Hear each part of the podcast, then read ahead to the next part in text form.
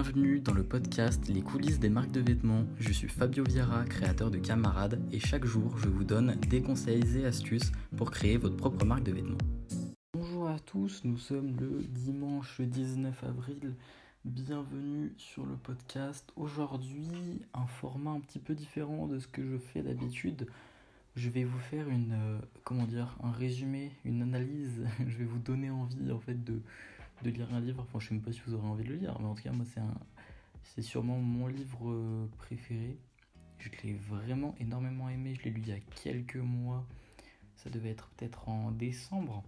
Et c'est un livre que j'ai trouvé vraiment incroyable, honnêtement.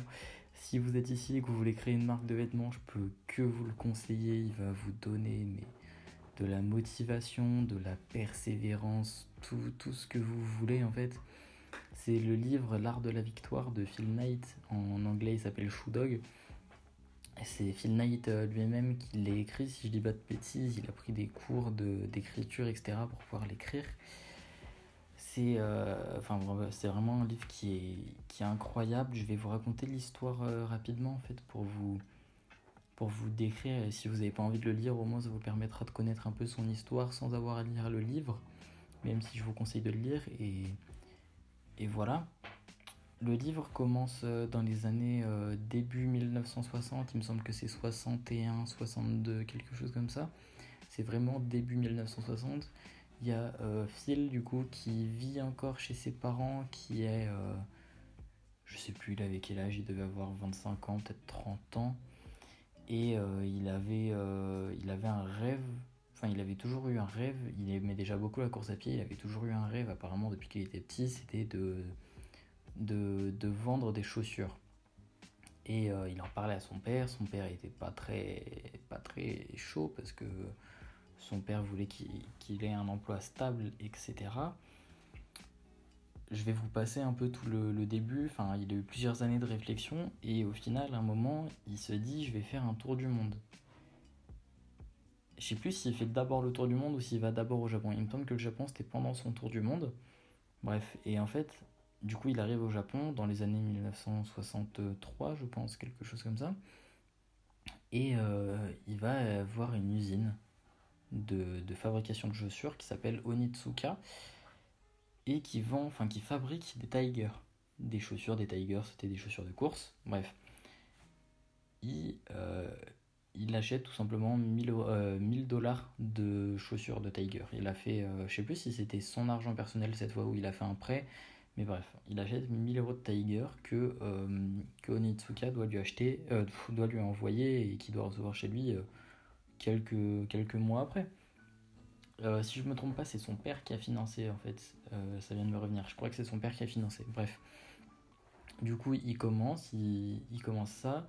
En parallèle, il était comptable, enfin il a fait pas mal de métiers, il a, été prof en université, mais d'abord il était comptable, ensuite il a fait prof et il est peut-être devenu comptable si je dis pas de bêtises, c'est euh, en cours d'ailleurs euh, d'une université qu'il a rencontré euh, sa femme. Bref, donc voilà, il est comptable, il fait son truc en parallèle, Ensuite, il s'associe je vais vraiment très vite, hein, parce que le livre fait 600 pages, donc l'histoire est beaucoup plus détaillée, moi je vais assez vite. Il rencontre, enfin il va, il va rencontrer, on va dire, son prof de, de course à pied, d'athlétisme, de quand il était en université, Monsieur Boerman, qui du coup s'associera avec lui pour euh, la marque, lui qui était, euh, qui était sans cesse en recherche d'innovation et de d'amélioration des chaussures, etc coup, bah, il est comblé. Enfin, il vend des chaussures de, course, il est prof de sport. Enfin, il n'est pas prof de sport, c'est un des meilleurs entraîneurs euh, de course quand même euh, du pays. Donc, c'est quand même quelqu'un. Je fais vraiment rapidement, mais au bout d'un moment, ils arrivent à avoir euh, leur premier bureau, qui était aussi un magasin. Le bureau était à l'arrière-magasin. Un vraiment petit local qui était miteux. La, la, fenêtre se fermait même plus. Enfin, vraiment, c'était quelque chose. C'était c'était un, premier bureau, quoi, mais un premier vieux, vieux bureau. Ensuite, ils arrivent à, négocier une exclusivité US euh, euh, pour euh, vendre des Tigers parce qu'avant ils n'avaient pas eu d'exclusivité. Donc il est allé au Japon, il a lu un livre sur les négociations japonaises et il négocie pour avoir l'exclusivité US. Ça dure quelques années, ils continuent à vendre leurs chaussures, voilà. Et au bout d'un moment, ils se rendent compte que leurs fournisseurs, ils essayent de leur mettre à l'envers un peu. Ils essayent de trouver un nouveau, euh, un nouveau distributeur sur le, sol euh, des États-Unis, puisqu'il il avait l'exclusivité pour les États-Unis. Ou peut-être que pour la Californie. Euh, attends, si c'est où qu'il est? Si, Californie, il me semble. Je sais plus si c'était que son département ou toutes les US. Enfin bref. En tout cas, il, il une exclusivité. Ensuite, ils lui mettent un peu à l'envers. Du coup, il change de fournisseur. C'est à ce moment-là que naît le logo et le nom de la marque, donc Nike est le, fameux swoosh. Suite à ça, ils font un salon, un salon qui était destiné aux professionnels. Ils ont un énorme, euh, un énorme succès en B2B, enfin en business to business. Du coup, c'était, euh, il me semble que c'est que des magasins qui leur ont acheté. Il n'y avait pas de, de particulier sur le salon. Les, les magasins, les, enfin les acheteurs ont été très comment dire, très impressionné, très. Euh, j'allais dire flatté, non, ça n'a rien à voir. Euh, oui, très étonné en fait qu'il y ait un, swoosh sur la chaussure parce que c'était du, jamais vu en fait. Il y avait un logo comme ça euh, posé sur une chaussure. C'était super innovant. Du coup, ils ont un énorme pic de vente. Pour satisfaire toutes les demandes, ils doivent faire prêt sur prêt, à chaque fois, ils font des prêts qui remboursent directement après. Une fois qu'ils ont vendu, ils refont un prêt qui est plus gros, qui rembourse. Ils font encore un prêt plus gros qui rembourse. Enfin ils, avaient zéro trésorerie. C'était vraiment une énorme galère pour l'argent. Un moment, ils ont même réussi à se faire virer de leur banque. Donc là, c'était vraiment la galère. Heureusement, ils avaient une. Euh, je sais pas, c'était une banque, c'était peut-être un fonds d'investissement, je sais pas trop ce que c'était, mais c'était des japonais qu'il avait déjà rencontré avant, mais avec qui il avait jamais travaillé, parce qu'on lui avait déconseillé de travailler avec eux. Au final, il n'avait pas le choix, du coup, il se met avec eux. Euh, voilà, il rentre dans leur, euh, dans leur société, on va dire, pour avoir des fonds pour pouvoir travailler et continuer à avoir de l'argent. Entre-temps, les, employés se multiplient par dizaines, les magasins s'enchaînent, il y a des magasins sur, euh, de partout en fait, enfin de partout, il y a pas mal de magasins qui naissent. Ils achètent un nouveau bureau, enfin ils achètent un, vrai bureau cette fois, c'était plus un, local, euh, comment dire, un local commercial avec, euh, enfin un magasin avec des bureaux dans le fond, c'était vraiment des vrais bureaux. Ensuite, ils déménagent dans encore des plus gros bureaux. Et d'ailleurs, il y a une anecdote que j'ai trouvée très drôle.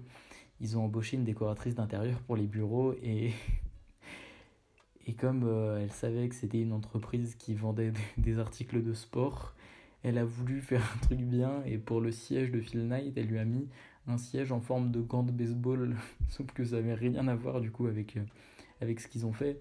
Euh, entre temps, ils ont également commencé à faire des vêtements, ils ont, enfin, ils ont sorti une collection de vêtements. Euh, oui, du coup, je l'ai pas dit, enfin, j'ai pas précisé, mais quand ils ont changé de nom, parce que oui, de base, ça c'était pas Nike, à, la base, c'était Blue Ribbon, leur nom. Bref, du coup, ils ont changé de, nom, ils se sont appelés Nike, ça c'était en même temps que la création du logo. Donc voilà. Et après, le, livre s'arrête à peu près là. Mais il y a un dernier chapitre, enfin, en fait, l'histoire qui raconte en gros s'arrête à peu près là. Et ensuite, il y a un dernier chapitre que j'ai trouvé très, comment dire, très inspirant, très intéressant, qui me il m'a il m'a touché personnellement vraiment je l'ai trouvé incroyable.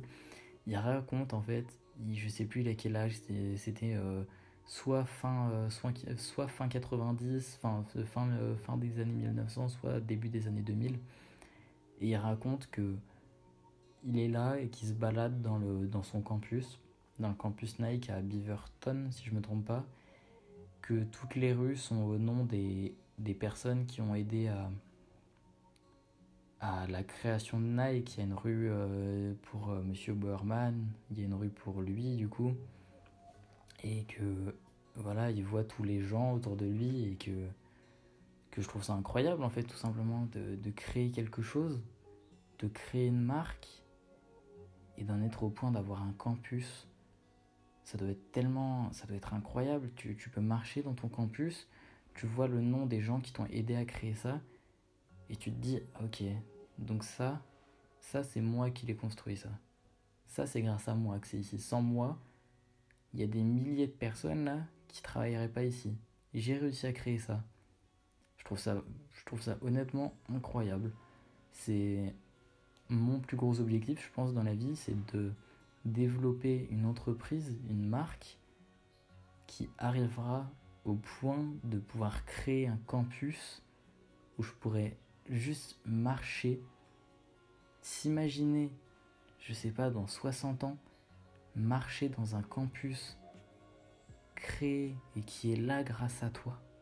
Je trouve ça juste incroyable de pouvoir regarder les gens pleins de talents qui travaillent pour toi, des jeunes, des moins jeunes, des, des gens doués, et de te dire donc ça, ça c'est des gens qui travaillent pour moi, c'est moi qui les paye, c'est moi qui ai monté tout ça, et, et remercier aussi surtout les, gens qui t'ont permis de, faire ça, qui t'ont permis d'en arriver là, et je trouve ça honnêtement incroyable ce, dernier chapitre il m'a énormément touché, il m'a fait waouh.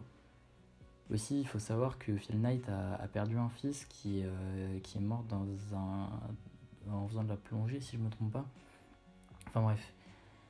Il a fait après aussi des, remerciements qui, m'ont touché. J'avais limite les larmes aux yeux en les lisant. C'était vraiment. Enfin. Les, deux derniers chapitres, ils, étaient pleins d'émotions. Ça m'a énormément touché. Après, il raconte aussi que les gens les critiquent par rapport à l'environnement parce que bah, forcément c'est une des plus grosses entreprises du monde, du coup pour l'environnement c'est pas top. Mais ils racontent que eux euh, ils ont toujours fait attention, ils ont, ils ont mis très souvent leur, euh, leur usine euh, à jour, on va dire, ils font souvent des visites dans leur usine afin de pouvoir, de pouvoir contrôler. il me semble même que Nike ne sous-traite et qu'ils achètent leur usine. Je dis peut-être une grosse bêtise là, mais il me semble que si. Enfin bref, euh, honnêtement, lisez ce livre. Si vous voulez créer une marque, si vous avez déjà créé une marque, vous allez forcément vous retrouver. Il est passé, en fait, il passe par toutes les phases de, de la réflexion, au début, au, pic, et quand ça grossit, parce qu'il faisait quasiment des fois deux toutes les années, c'était énorme il passe vraiment par toutes les phases, quand ça grossit, quand ça devient vraiment énorme. Et ensuite, lui, plus âgé, qui avait quitté la boîte, il me semble, qui était juste, euh, je crois, dans le président du conseil, un truc comme ça, qui se balade dans son campus, créé grâce à lui des 60, non peut-être pas 60, 40 années euh, plus tôt. Enfin, c'est. Je trouve ça incroyable, je trouve ça, je honnêtement fascinant. C'est, je, ouais, je pense, mon plus grand rêve dans la vie. Et je vous invite honnêtement vraiment à lire ce livre, qui est vraiment incroyable. Il n'est pas très cher, vous pouvez le trouver sur Amazon. Je sais pas s'ils vendent encore Amazon avec le confinement. J'ai déjà commandé des trucs avant moi, mais là pendant, je sais pas encore. Enfin, en fait, tous les livres moi que j'ai vus sur Amazon là, ils sont plus disponibles directement par Amazon. C'est sûrement dû à des ruptures de stock, ça, mais ils sont, sont toujours disponibles autre part, je pense. Enfin bref, vraiment le livre qui m'a le plus inspiré, euh, qui m'a le plus inspiré de tous ceux que j'ai lus. Euh, il y a d'autres livres qui m'ont énormément inspiré, mais celui-là, c'était vraiment, je tenais à vous en parler parce que c'est vraiment mon livre euh, préféré, tout simplement. Je l'ai trouvé incroyable, hyper bien écrit. Tous ceux qui l'ont lu pourront vous dire qu'il est vraiment incroyable. Il est super bien écrit, il est, il est simple à lire mais il est simple et en même temps il est long et t'en apprends énormément sur cet homme, sur... Euh, enfin bref. Je vous le conseille en tout cas, euh, c'était le, petit moment émotion.